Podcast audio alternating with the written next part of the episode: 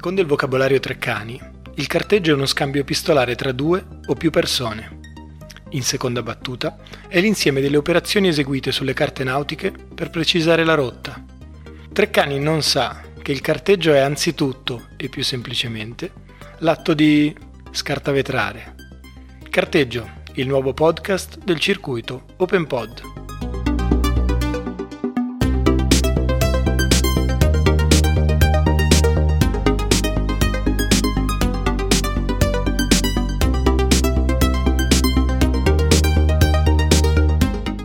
L'immagine simbolo della prima stagione, confronto tra lo Stato, tra virgolette, in armi, cioè i carabinieri con i lacrimogeni, e gli occupanti, quindi le famiglie sull'anfiteatro che, con i cartelli che rivendicano casa, diritti e quant'altro. L'immagine frattura e quel palco bruciato, l'immagine che secondo me racconta bene, eh, simboleggia in tutti questi quattro atti questa, questo racconto è proprio quell'immagine di febbraio 2014. Due flussi umani attraversarono dal Gallaratese, da Baggio, i due quartieri, poi Trenno, il Parco delle Cave, per trovarsi su quel ponte che idealmente appunto, se vogliamo, simboleggia l'unione tra i due quartieri simbolo della periferia ovest, appunto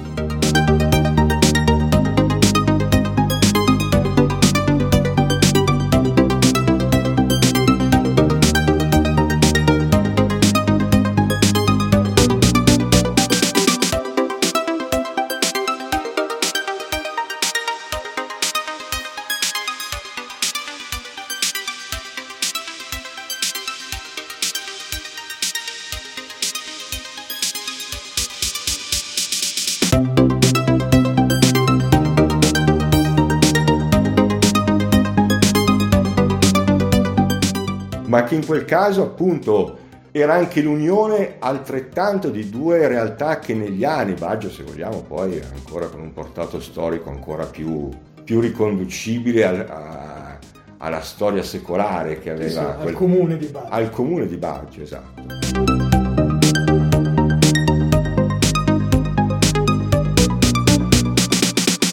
Una storia del Gallaratese in quattro atti con interludio vaticano. Tra, esatto.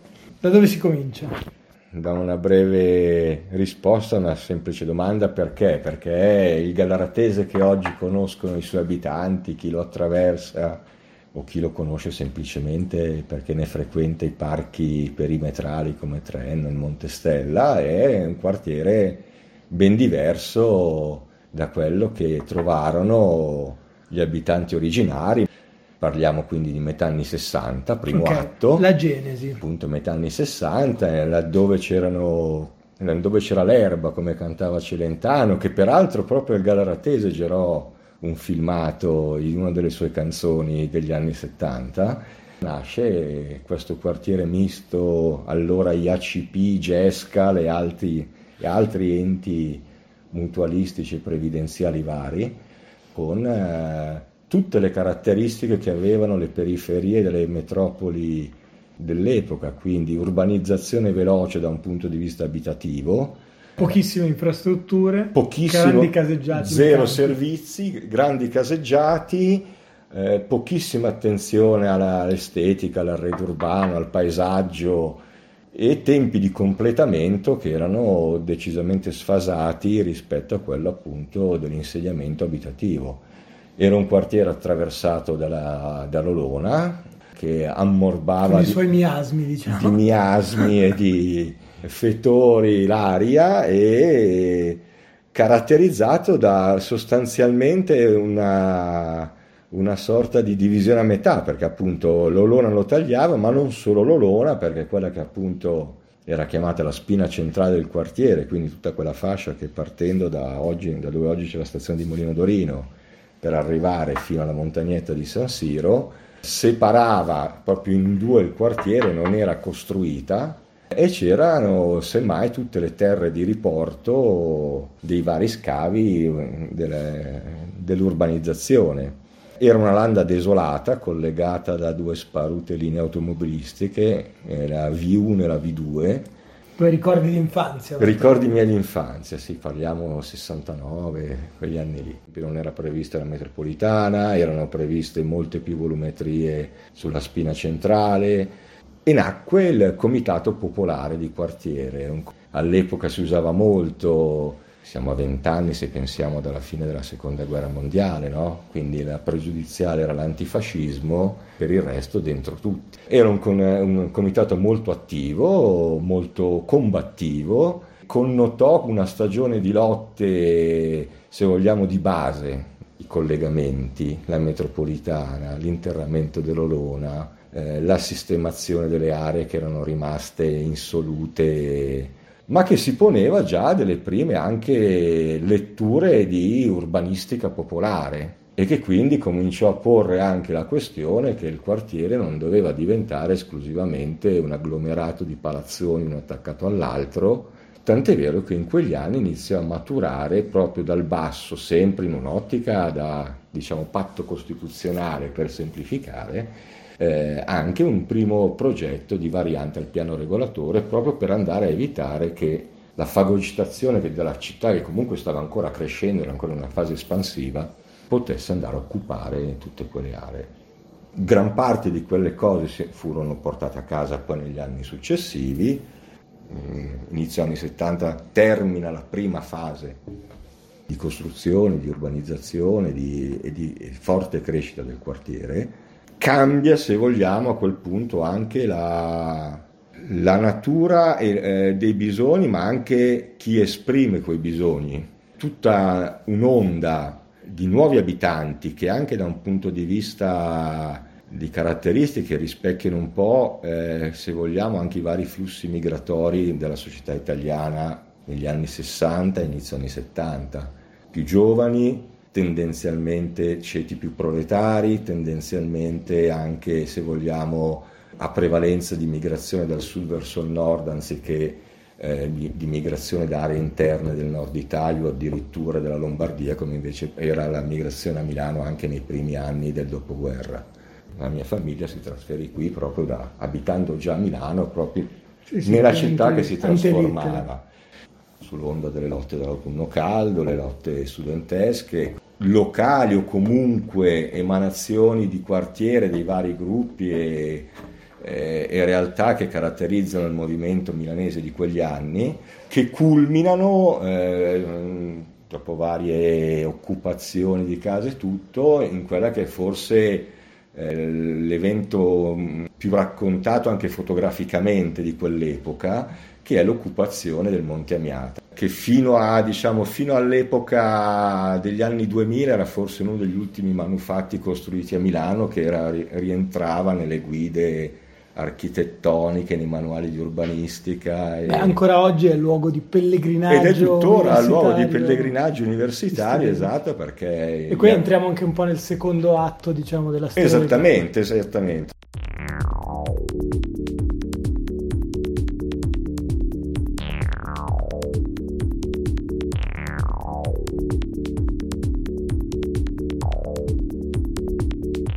Finiscono le politiche pubbliche ed ecco che il gallaratese diventa, inizia a diventare attenzionato da operatori privati, perché nel frattempo arrivava la metropolitana, perché si creava quella situazione per cui non era più una landa senza servizi e abbandonata, ma diventava città. Sì, ma non solo città, ma forse a quell'epoca la periferia più vicina al centro in termini di velocità di raggiungimento su un'area che doveva essere de- destinata agli ultimi lotti di edilizia pubblica a una società privata, la Monte Amiata, commissiona a, noto, a due noti architetti, Rossi e Monino, di costruire e ricostruire in parte un modello di cittadella autonoma che richiamasse appunto in parte il modello delle case di ringhiera di Milano e in parte avesse tutte quelle caratteristiche appunto di, per poter creare una comunità e quindi spazi commerciali interni, spazi per la convivialità, per le attività fisiche, addirittura un auditorium per cineforum, rassegna teatrale ovviamente riservate a chi vi abitava proprio perché quello era lo spirito. Sì, sì, poi corridoi, collegamenti. E poi era un mondo comuni. tutto da scoprire dove ricordi di, della mia infanzia e adolescenza mi fanno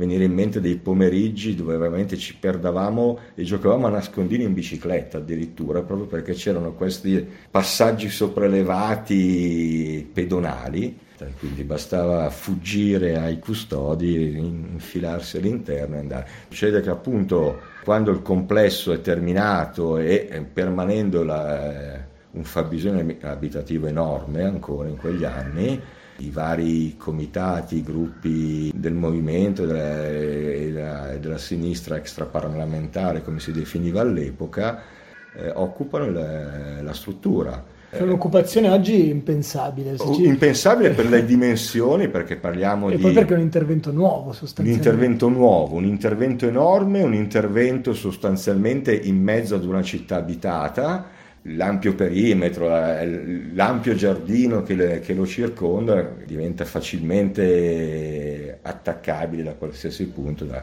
forze dell'ordine e quant'altro.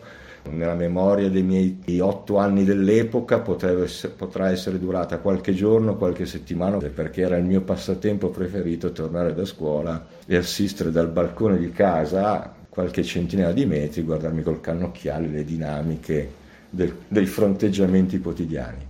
Questo è un quartiere dove le lotte, quando ci sono state, quando sono state lotte che hanno intercettato bisogni reali o vissuto reale del quotidiano, hanno vinto.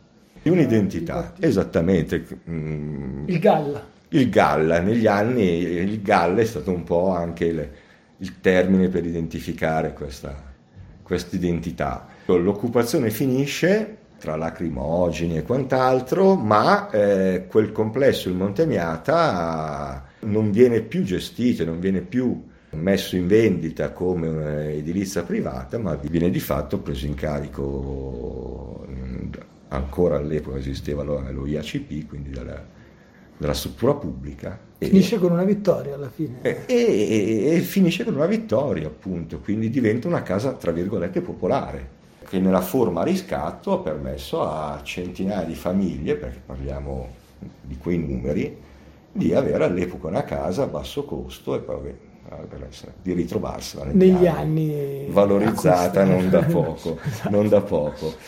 Si spegne un po' quella stagione di lotte verso fine anni 70, resta un lascito che è l'occupazione del, all'epoca si chiamava Centro Comunitario di Trenno, oggi CAM, che a scuola, che negli anni in disuso, viene occupata da, dai giovani del Gallaratese e in parte anche di Trenno e diventa di fatto, oggi lo definiremo un centro sociale.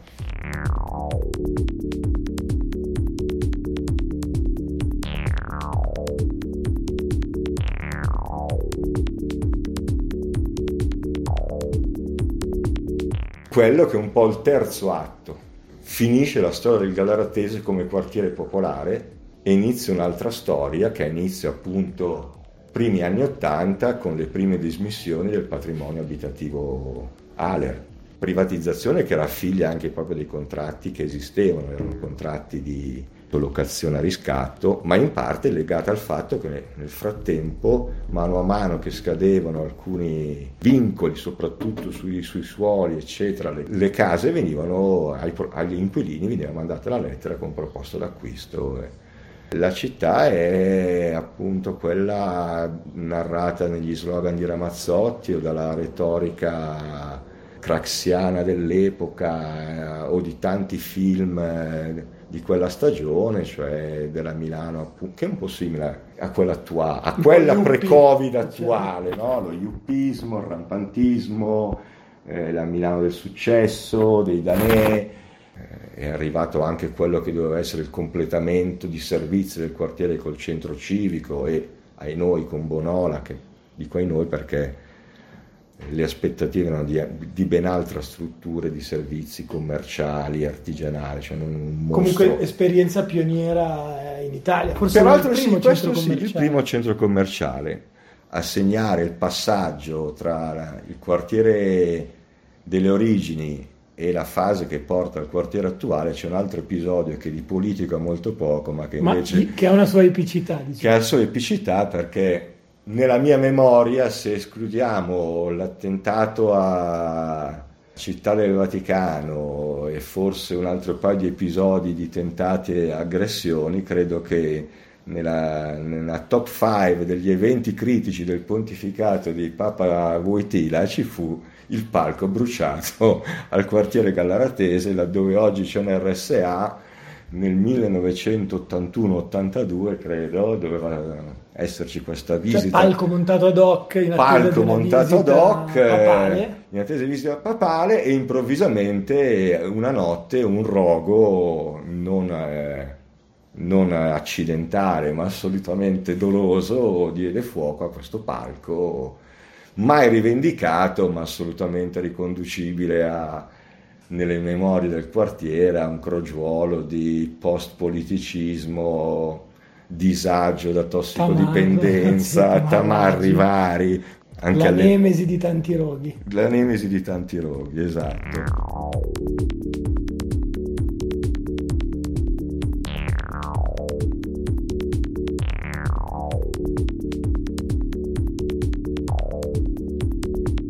Il quartiere Gallaratese è sempre un po' considerato delle sue appendici naturali le zone immediatamente circostanti, soprattutto quelle con caratteristiche più a parco, verde o simile, quindi il parco di Trenno, il Monte Stella, tutta quella zona agricola che sta tra il quartiere Gallaratese, Trenno, Figino e il panorama sta a ovest. Esattamente, esattamente. Proprio al centro comunitario di Treno ancora occupato, nacque nei, nella prima metà, nell'84, eh, Dicianno Verde. Ecologista, ma quindi precedente all'ondata CER? Assolutamente sì, assolutamente sì. C'era una questione che era appunto anche la questione ambientale, paesaggistica, delle nocività di cui era era importante preoccuparsi. E poi il tema della qualità della vita nel, nel Far West. Esatto, esattamente nell'ottica del signor Ligresti, che all'epoca era un po' il, il deus ex machina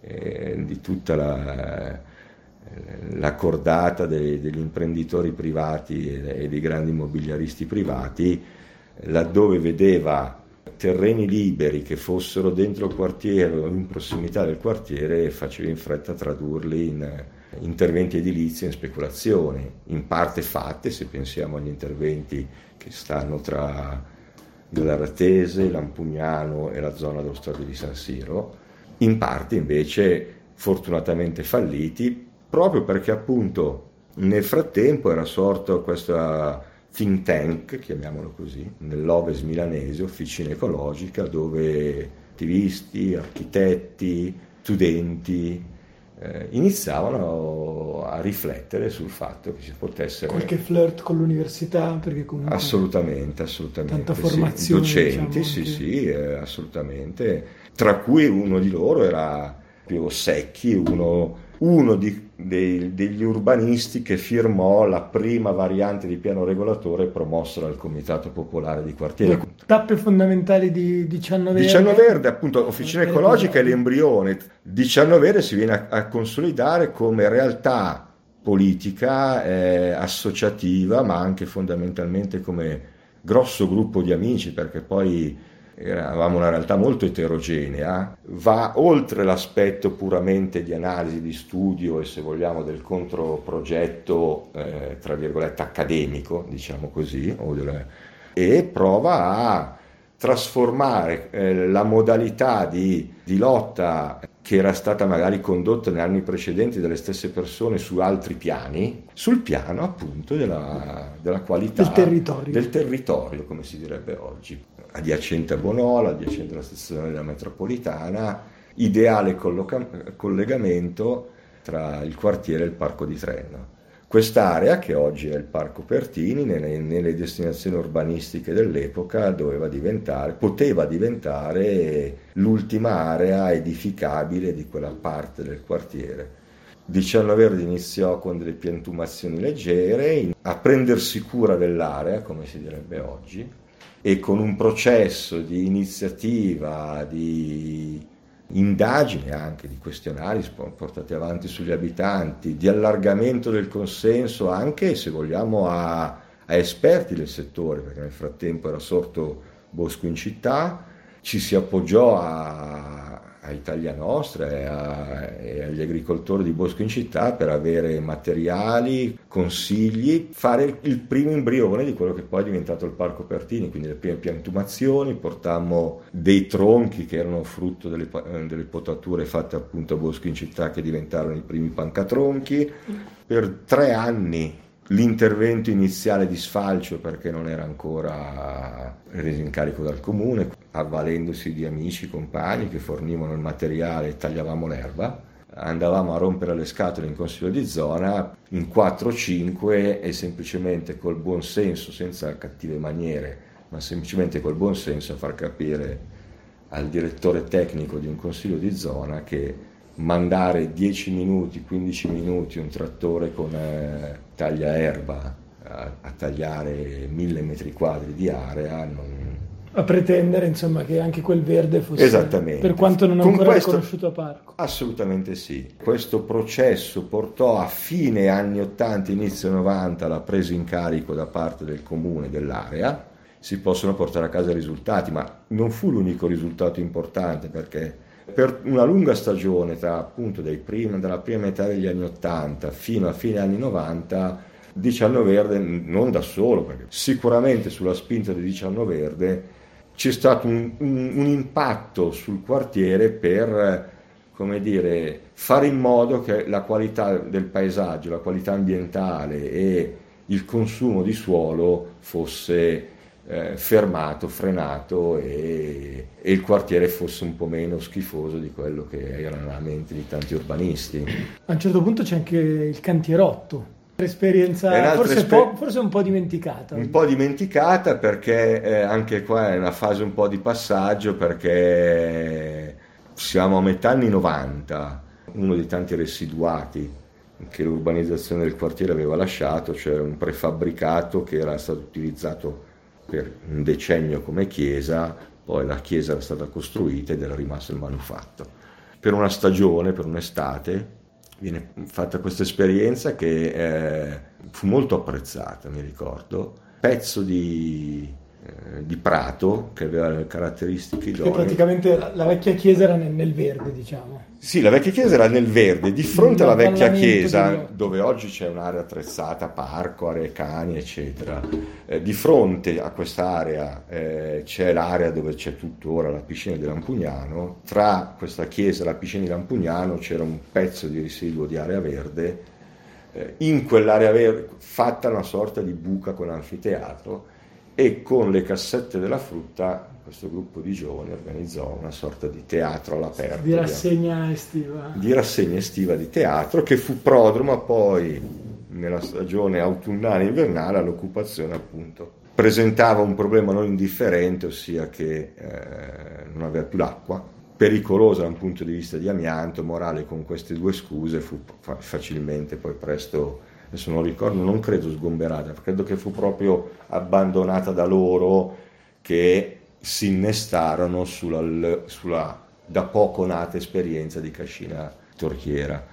Sì, poi forse ci sono stati un paio di tentativi di rioccupazione. Poi ci sono stati dei tentativi. 2003, 2004. Diciamo che quella struttura che in realtà è stata abbandonata appunto a inizi anni 90 e abbattuta per amianto a sì, 2009. 10, anni fa per tanti anni poi ha vissuto dei momenti di, eh, come dire, occupazioni eh, diversificate, nel senso che ci sono stati momenti in cui era di fatto diventato semplicemente una centrale di spaccio, a momenti in cui c'è stato di nuovo di, almeno due tentativi, due tentativi, esatto, l'ultimo appunto quello eh, del collettivo CSCP, eh, di riattivarlo come spazio sociale, ma sempre naufragati finché appunto... Che poi dentro era pronto, io mi ricordo c'era il biliardino, il baretto. Dentro sì, sì, sì, dentro c'era tutto proprio perché... una bolla. Nella, eh, sia nelle due brevi stagioni, nel frattempo erano state fatte anche delle cose per trasformarlo in questo senso, quindi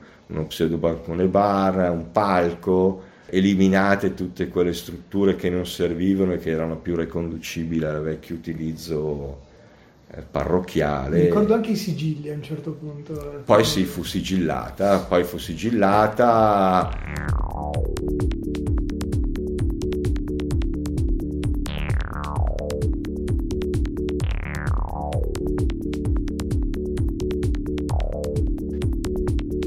Prima guerra del Golfo, di cui quest'anno peraltro, proprio in questi giorni ricade il, il trentennale, convocammo un, un, corteo di quartiere contro la guerra e, e, ci ritrovammo, non mi ricordo, so che eravamo veramente tanti, ma, ma, non dico tanti, 100 persone, 200 persone, dico tanti, 5, 6, 700, forse 1000 persone, una cosa che facevamo all'epoca riunioni in questo sorto di comitato contro la guerra di quartiere che erano delle assemblee, c'erano 200-250 persone stipati nei piloti sotto le case. Che mi piace ricordare che una delle, proprio una delle ultime cose fatte da Liciano Verde in quartiere furono proprio le feste alpertine insieme a, organizzate insieme a Torchiera proprio per cercare di creare un minimo di vitalità e di conoscenza del proprio territorio e del proprio quartiere ai, ai, nuovi abitanti che nel frattempo erano arrivati.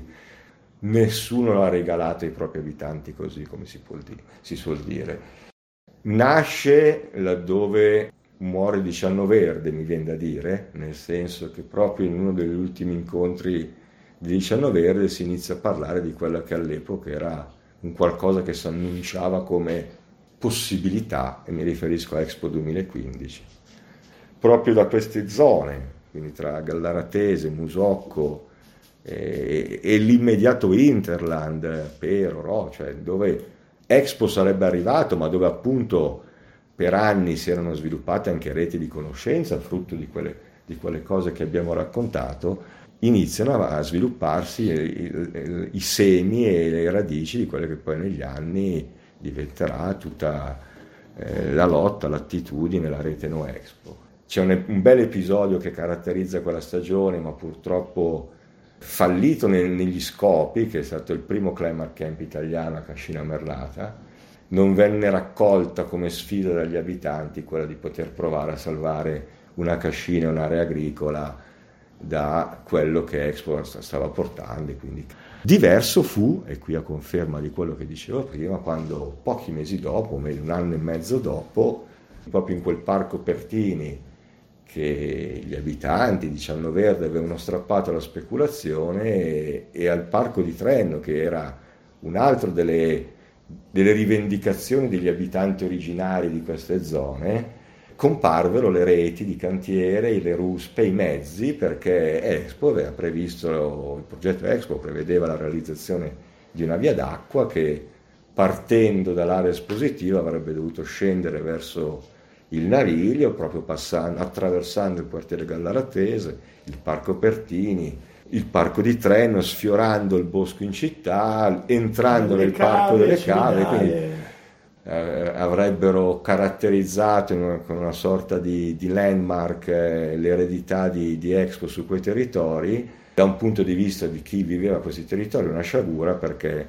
manco a farla apposta si vedevano devastate tutte quelle aree al Gallaratese, a Trenno, a Baggio, quelle aree per cui gli abitanti di quei quartieri negli anni avevano rivendicato la sistemazione, la messa a parco, la piantumazione, la sottrazione a processi speculativi, la bonifica laddove necessario e quindi una sorta di violenza rispetto ad un diritto alla città che si erano conquistati al Gallaratese. Tu mi metti su le reti e io te le tiro giù iniziò un ping pong, ma che non fu solo un ping pong perché detto così sembra solamente tutto riconducibile a reti che salgono e scendono, in realtà fu una bellissima stagione di attivismo popolare. Eh, anche di tanta spontaneità. Di tanta spontaneità, di tanta generosità, anche di purtroppo di persone che ci hanno lasciato, quantomeno ci hanno lasciato nella, nel corpo perché da allora giacciono su un letto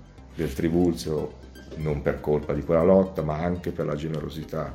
Ma quella lotta vinse, Tra l'altro, con uno secondo me dei ricordi più belli, a proposito di un gemellaggio Baggio Gallaratese Trenno. E questa è, l'immagine simbolo, secondo me. manifestazione di febbraio. Esattamente. Credo. Però è proprio bello ricordare quell'immagine perché è un'immagine di una vittoria, di una, appunto di una spontaneità popolare che sapeva mischiarsi all'attivismo, insomma a quel portato che ha fatto in modo che la via d'acqua non fu fatta, che i parchi ci sono tuttora. Che apre e occupa una zona agricola che oggi è zona agricola, cioè non è soltanto Assolutamente verde, sì, e che oggi addirittura in un piccolo pezzo del parco di Trenno, dove nel dicembre 2013 vennero fermate le ruspe, ci sono le piante che vennero piantumate all'epoca proprio a sanare quella ferita, quelle piante crescono rigogliose è, un lascito se vogliamo, come dicono il lascito Alpertini, così come sono un lascito a chi viene dopo tutte quelle volte quei successi di quando appunto si riesce a difendere il proprio territorio da interessi che non sono quelli di chi lo vive, chi lo abita.